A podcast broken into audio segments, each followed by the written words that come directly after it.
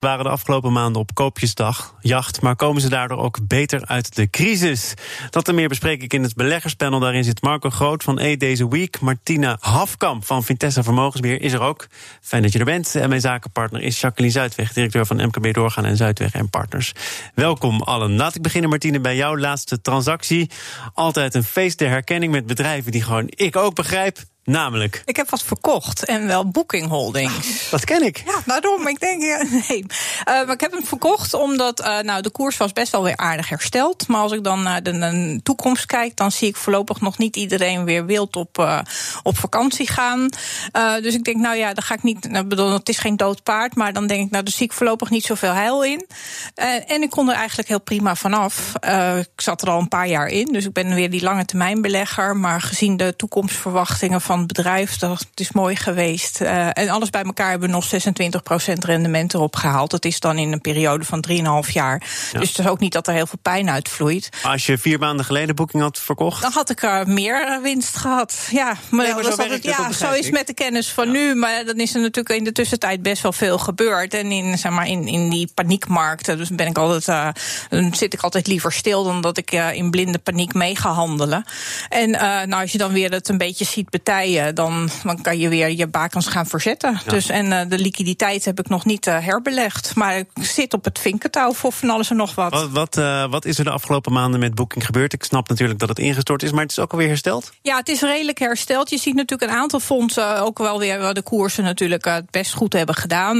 nou, kijk, ze zijn vanaf, nou, ze zijn echt nou, onder de 1500 dollar geweest. Staan nu weer op, boven de 1700. Dus in die zin zit er, is er wel heel veel herstel geweest.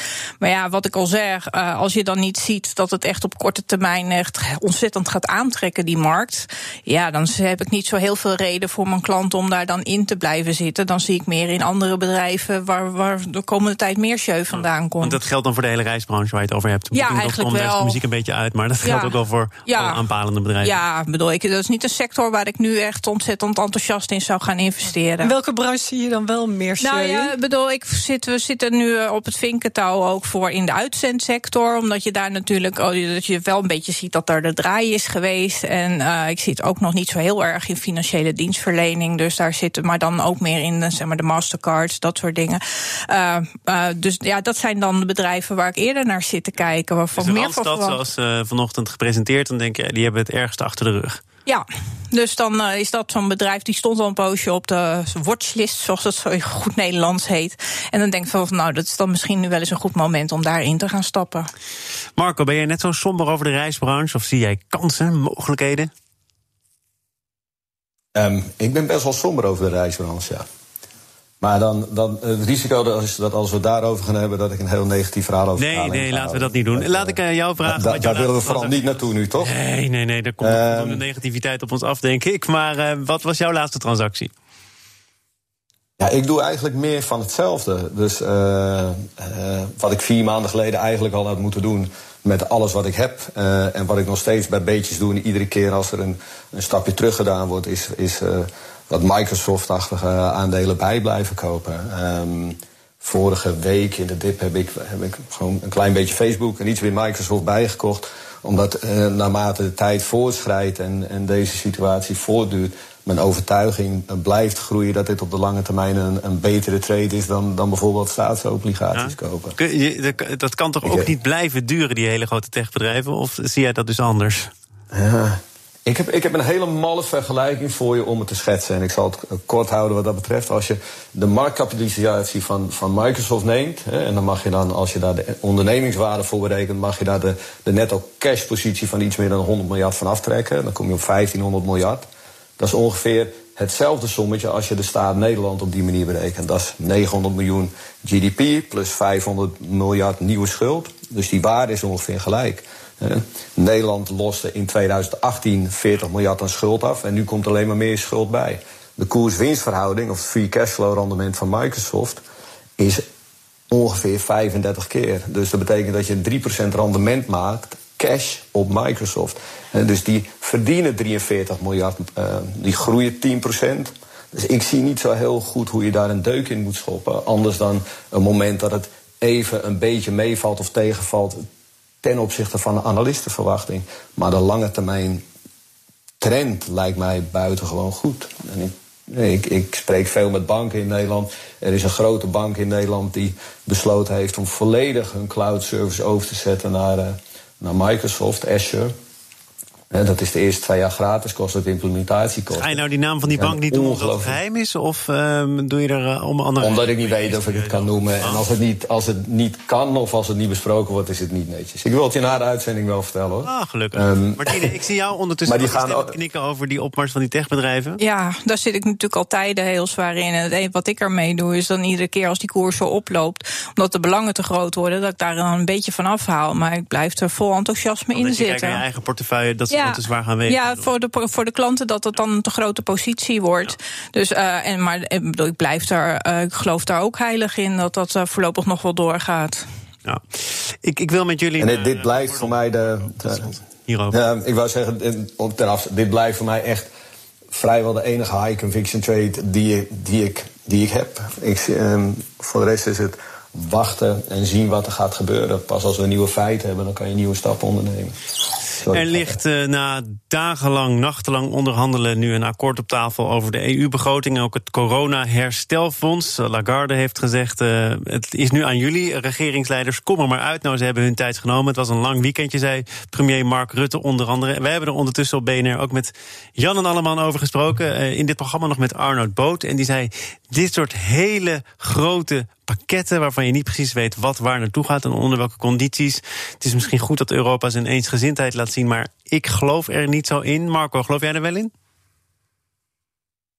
Um, er is een korte termijn element en een lange termijn element. Het korte termijn element is dat we een hevig bloedende wond hebben die, uh, die verbonden moet worden. Dat hebben we eerst gedaan. Uh, we hebben nu wat meer doekjes om die wond heen gebonden. Dat is een korttermijnplan en dat is heel goed. Het lange termijnplan moet zich nog bewijzen. Uh, ik heb geprobeerd zoveel mogelijk informatie te lezen. En ik begrijp dat ieder land die gebruik wil maken van de steun eerst een plan moet presenteren. En dan mogen de andere landen er drie dagen naar kijken om te kijken of ze het ermee eens zijn of niet.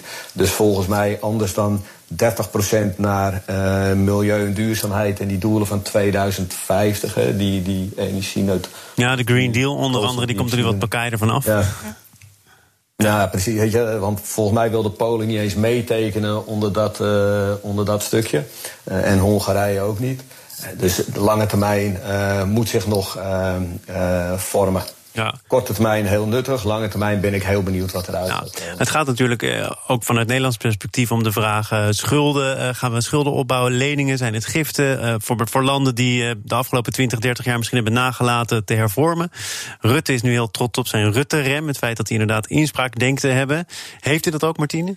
Nou ja, dat zal de tijd moeten leren. Eh, ja, dat zie je altijd. Dat gaan we zien wat de noodrem is en hoe urgent dat dan ook zal blijken te zijn. Want het gaat natuurlijk, er moet inderdaad, ieder land moet hervormen, maar ieder land heeft inderdaad zijn eigen plan. Dus die Europese eenheid, die wordt dan gelijk al iets minder eenheiderig, zeg maar.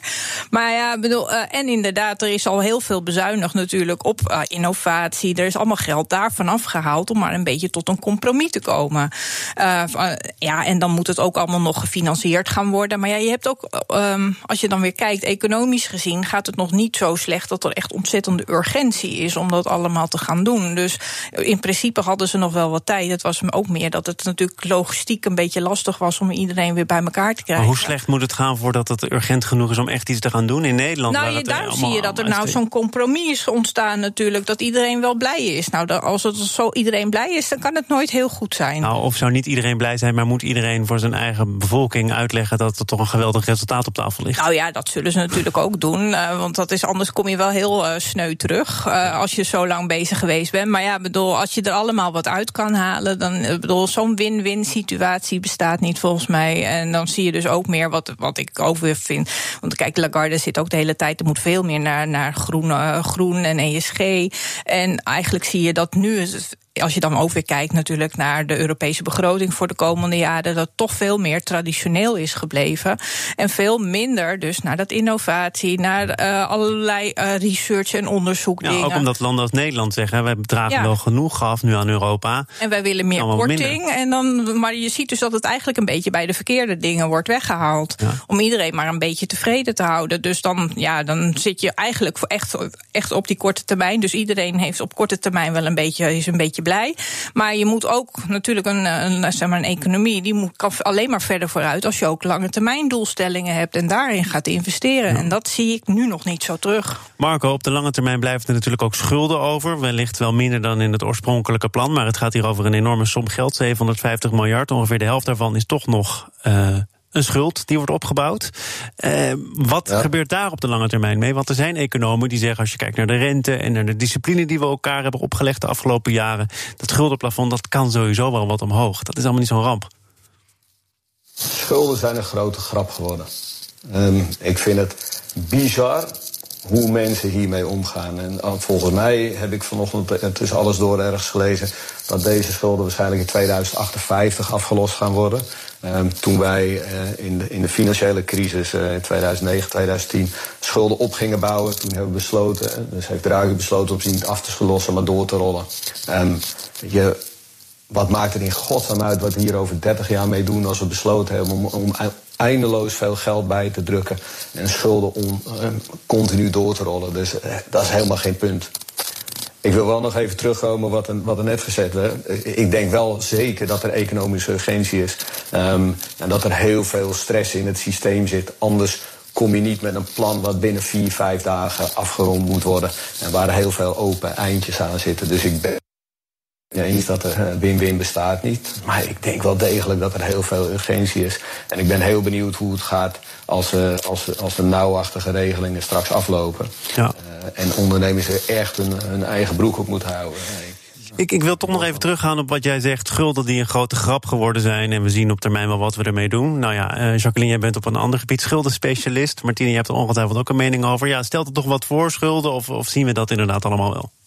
Nou ja, dat is wel een beetje wat er aan de gang is natuurlijk. Er wordt eindeloos uh, geld bij verzonnen, zeg maar, als je het zo bekijkt. Het ene steunpakket is nog niet uit de hoog goed getoverd... of er komt alweer een ander schuldpakket aan.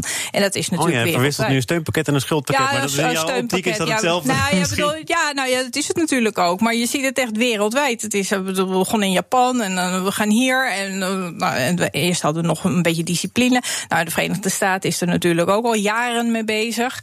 Dus in die zin... Maar ja, het wordt allemaal nog steeds geabsorbeerd in de markt. Er zijn ook mensen die zeggen als een schuld de landen in staat stelt om te groeien, om te herstellen. Ja. Als je eruit kan groeien, is het prima natuurlijk. Maar ja, dat is natuurlijk niet echt wat we ontzettend gezien hebben de afgelopen jaren. Het is meer pappen en nat houden geweest dan dat je enorme economische groei hebt gezien. En tot welke grote problemen heeft dat nu uiteindelijk geleid? Want nou, ik snap wel dat het ongezond is, maar waarom eigenlijk? Omdat, eh, nou ja, bedoel je, als je op een gegeven moment kan je je schulden niet meer voldoen. En uh, ik denk dat dat nu ook een beetje het punt was waardoor er wel uh, een beetje dus geschipperd is. Dus aan de ene kant leningen en aan de andere kant giften of subsidies, of hoe je het ook wil noemen. Want ja, een land als Italië, bedoel, als, je, als ze omge zeg maar, omvallen door de schulden, dan ga je ook weer afstempelen. Dat hebben we natuurlijk al een keer bij Griekenland gezien met alles wat daartoe, wat, waar dat toe leidt. Dus ja, dat kan je dan bij Italië natuurlijk ook zien. En Italië is natuurlijk een veel groter land als je het binnen Europa bekijkt. Dus ja, maar voorlopig, zolang ook centrale banken weer leuk van alles aan het opkopen zijn, is er natuurlijk niet echt een heel erg probleem, lijkt het. Zaken doen. Midden in het beleggerspanel zitten wij samen met Marco Groot van E Deze Week en Martine Hafkamp van Vintesse Vermogensbeheer. Mijn zakenpartner is Jacqueline Zuidweg en ik wil met jullie praten over de beste manier om te beleggen. Dat is onderzocht door beleggen.com. Daar blijkt uit dat beleggers, uh, dat particulieren die willen beleggen, dat beter via een gespecialiseerde broker kunnen doen en niet bij een groot bank. Marco, kun je dat uh, delen, die analyse? Ja, enorm. Uh, uh, ja, het ligt er een nou, beetje aan wat je startpunt is als, uh, als belegger. Als je um, een, um, het het formaat van je vermogen maakt niet eens zoveel uit. Maar ten eerste zijn kosten leidend natuurlijk. Ehm, en die zijn beduidend lager bij, uh, bij, bij, de, bij de nieuwerwetse brokers, laten we het zo zeggen, dan bij de banken. Uh, en daarnaast is de informatievoorziening veel gespecialiseerder. Dus ja, ik, ik kan alleen maar ja zeggen. Overigens zegt beleggen.com zelf, die prijs is inderdaad heel erg naar beneden gegaan. En het ligt heel erg op de loer dat mensen vooral, of misschien zelfs wel alleen daar naar kijken. En dat zou erg onverstandig zijn. Ja, zonder meer. Uh, het gaat er ook om hoeveel informatie je daaromheen krijgt, hoeveel service um, ja, en, en, alle andere, andere, kleine dingetjes die daarbij van, van belang zijn. Kijk, als je alleen maar op prijs handelt, dan, ga je dan ben je eigenlijk bijna een handelaar. Maar het is gewoon een feit dat banken lang niet meer kunnen leveren wat, wat de gespecialiseerde brokers uh, uh, wel kunnen doen. En of het dan een vermogensbeheerder is waar je echt mee aan tafel gaat zitten en in gesprek gaat. Of dat je gewoon wil handelen uh, aan de andere kant. Van ik, ik, zie Martien een beetje opleven. nou ja, ik, ik, weet het niet. Je hebt natuurlijk die brokers, uh, vermogensbeheerders, grootbanken. Um, ja, ik ga niet vragen waar jouw voorkeur nou naar uitgaat. Maar die brokers doen het dus wel aanzienlijk beter dan die grootbanken. Ja, grootbanken doet er natuurlijk een beetje bij. Dat is een, een dienstje dat ze er ook nog bij leveren. Maar ik denk niet als jij particuliere belegger bent die het hartstikke leuk vindt om zelf te handelen, dat je dan daar aan het juiste adres bent. Uh, als je dan gewoon naar spe, dan moet je gewoon naar een gespecialiseerde broker. Uh, maar dan moet je ook wel goed kijken, inderdaad, wat net al gezegd werd. Ook informatie. Want nou ja, je moet nooit in het wilde weg gaan handelen. Maar je moet ook kijken hoe het zit met de toegang tot markten. Hoe goed ze dan uh, de diensten leveren met die handel. Kijk, ja, als jij 200 aandeeltjes koopt, dan gebeurt het. Je niet zo heel snel de markt in beweging. Maar je moet wel, ja, je moet wel een beetje kijken van uh, dat de rest van de service ook in orde nee. is. Want anders is goedkoop natuurlijk weer ontzettend duur kopen. We hebben het uh, vorige week in dit panel gehad over een stuk dat in het FD stond over de nieuwe belegger. Jong, een waaghals, risico nemen. oh, maar dat is altijd, hè? Als je nog niet zo, als je nog niet echt iets hebt meegemaakt, dat is al, dat is iets van alle tijden. Dan, en je gaat eventjes een paar maanden gaat het goed, of een, een jaar, dan voel je, word je steeds meer, ga je steeds meer dat risico opzoeken, want dan vind je jezelf onoverwinnelijk. Ja, maar ze doen het nu al. Ik, ik, ja. ik, ik, kan me herinneren een, uh, een citaat van iemand die zei: Ja, mijn schoonzus die zei dat ze iets gehoord had over Wirecard. Daar moest ik instappen. Ja, nou, nou zo gaat twee het. dagen later zag de toekomst er anders uit. Ja. Maar dat betekent dus wel dat mensen volgens mij zich niet inlezen en denken: nee. Ach, het zal allemaal ja, wel. Iemand heeft wat gehoord ergens. En uh, dat zijn uh, meer de dingen die mij dan zorgen baren. Want dan denk ik, ja, bedoel, dat heb je ook wel eens gehad. Het was twee jaar geleden volgens mij met de bitcoin had je dat ook. Dat iedereen opeens achter elkaar uh, aandraafde. Een jaar geleden had je toch ook met iSafe? Ja, je hebt iedereen het iedere keer. Daar, ja, het is een soort kuddegedrag. Ja, allemaal lemmingen, liever allemaal ja. fout dan in je eentje. Ja, maar dan zegt toch heus wel iemand na al die ervaringen uit het uh, niet zo heel verre verleden van jongens, pas op. Nee, nee. mensen hebben zwaar, vaak ook wel weer een korte horizon of een belegging in een ring. Ik weet niet hoe dat werkt. Ja. Maar er komen ook altijd weer nieuwe beleggers naar de markt natuurlijk, die nog niet die ervaring hebben gehad en die stappen gewoon weer in. Zie jij ook inderdaad dat uh, l'histoire se répète, Marco, of is het deze keer anders? Nee, dit, dit, dit blijft komen en gaan. Weet je, ik, ik denk, en dat zal Martien ook hebben. Ik heb honderd anekdotes van de laatste twintig jaar van mensen die zichzelf uh, een jaar lang een superheld vinden. En, um, en vervolgens uh, denken, oh, misschien is het toch niks voor mij. Of heel, heel stiekem toch maar niet vertellen hoeveel ze uiteindelijk verloren zijn. Weet je, als je professionele belegger bent, um, en dat ben ik best wel lang geweest, als je zes van de tien trades goed hebt, dan doe je het best goed. En die vier die moet je dan heel goed kunnen evalueren en mee kunnen nemen naar de toekomst. En dan, uh, ja, weet je, dan doe je het op de lange termijn goed. En dan krijg je ook zeg maar, die outperformance van 5 of 10 procent. Uh, die op een lange termijn gemiddeld niet heel veel hoger dan dat zal zijn. Mm. Um, maar zeg je nou eigenlijk ook dat je op je bek moet gaan om het echt goed te kunnen begrijpen? Of is dat niet per se noodzakelijk? Ja, absoluut. Je moet, weet je, ik ben ooit in 1988 op de beurs begonnen. En in het begin ging ik heel enthousiast meedoen. En toen zei mijn eerste baas: Ik hoop dat je binnenkort een keer heel hard op je bek gaat. en de, ik zei: Waarom dan? Weet je, ik vond het zo naklinken. Hij zegt: Dan weet je ook hoe je jezelf moet beschermen. Ik denk, nou, maar vertel daar dan eens wat meer over, want kennelijk is het gebeurd. En dan uh, bouw je een panzer op en dan weet je hoe het moet? Ja, uiteindelijk wel. Je moet, afgelopen weken ook. Ik heb af en toe, af en toe wat bijgekocht. Dat ik denk, oh mijn god, waarom heb ik dit gedaan? En dan moet ik weer even terug naar mijn, naar mijn rationaal en denken... Is dit, een goede, is dit een goed besluit? Als het een goed besluit is, blijf ik zitten. Maar als ik denk dat iets 150 waard is en ik koop het op 100... en ik zie het afkalven naar 99, 98, 97... heel veel mensen hebben dan de neiging om bij te kopen. Maar als de markt je iets anders vertelt dan wat je zelf denkt... Je bent nooit sterker dan de markt. Dus dan moet je misschien toch wel capituleren. En dat durven capituleren, dat is het allerbelangrijkste. Op het moment dat jij een, een beeld hebt en dat beeld matcht niet met de beweging in de markt, dan moet je ook naar beneden toe moet je je grenzen leren kennen. Mm. Dat is nou ook zo'n mooie. Een mooi advies zeg maar, voor alle ondernemers die nu geraakt worden door de coronacrisis. Dat je het niet kunt winnen van de markt? Nee, dat je dus ook moet luisteren naar wat, wat, er, wat er gaande is en daarna acteren. En uh, ja, een hoop mensen zitten echt wel in de ontkenning. Komt wel goed. Heb jij wel eens gedacht, Martine, ja, de markt zegt mij A, maar ik ga toch voor B, want ik weet het beter?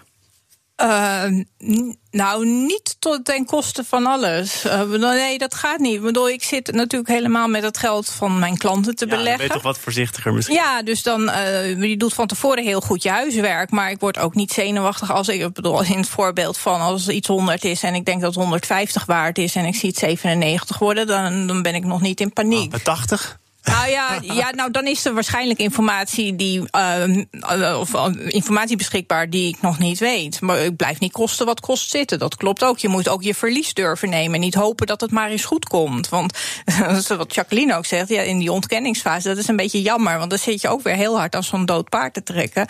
En je had het met iets anders al lang uh, terug kunnen verdienen. Of, of ver, verder verlies uit maar kunnen alle, sparen. alle cowboys die nu hun entree maken, die nu voor het eerst gaan beleggen, denk je dat de meeste bestand zijn tegen een beetje tegenslag? Nou, dat, dat zal de tijd leren. Ja, nou, nee, jij, jij ik, denk het mee. niet, want ik denk, zie je wel heel veel uh, betere gok- en smijtwerk voorbij komen. Precies wat jij vertelt over Wirecard. Ja, nou ja, bedoel, dan hoef je maar twee tellen naar, naar te kijken. Je denkt van, nou, daar kom ik niet aan. Bedoel, zo werkt het ook. Uh, ik denk juist, kijk, die hele nieuwe generatie beleggers die het altijd weer komt. En je hebt nu natuurlijk ook, omdat die spaarrente niks is. Dus dan heb, moet je wel iets gaan doen. Maar doe wel altijd gewoon je huiswerk en doe dingen die bij je passen. En luister niet naar dat, uh, naar dat uh, visserslatijn van de buren. Dat de vis nog groter was dan. Uh, ja, dat heeft geen zin. Je moet dingen doen die bij jou passen. Het visserslatijn van de buren. Ga ik even opzoeken. Marco Groot van E Deze Week. Dank voor je bijdrage aan het beleggerspanel. Jij uiteraard ook. Martina Afkamp van Vintessa Vermogensbeheer. Mijn zakenpartner Jacqueline Zuidweg. Fijn dat je er was. Ja, dat is leuk. Morgen dan is er uh, weer een BNR Zaken doen. Dan is Martijn Hagens te gast. Hij is de topman van Vattenval, het energiebedrijf dat de plannen voor een biomassacentrale in de buurt van Diemen voorlopig even in de ijskast zet. Daar hoor je morgen meer over in BNR Zaken doen. Zometeen eerst uh, Newsroom. Dat is de dagelijkse podcast van het FD en BNR. Gepresenteerd door Mark Beekhuis. Veel plezier. Ik spoed mij naar buiten, want ik zie door het raam zomaar Kees te kort zitten. Dat kan niet veel goeds betekenen. Morgen weer.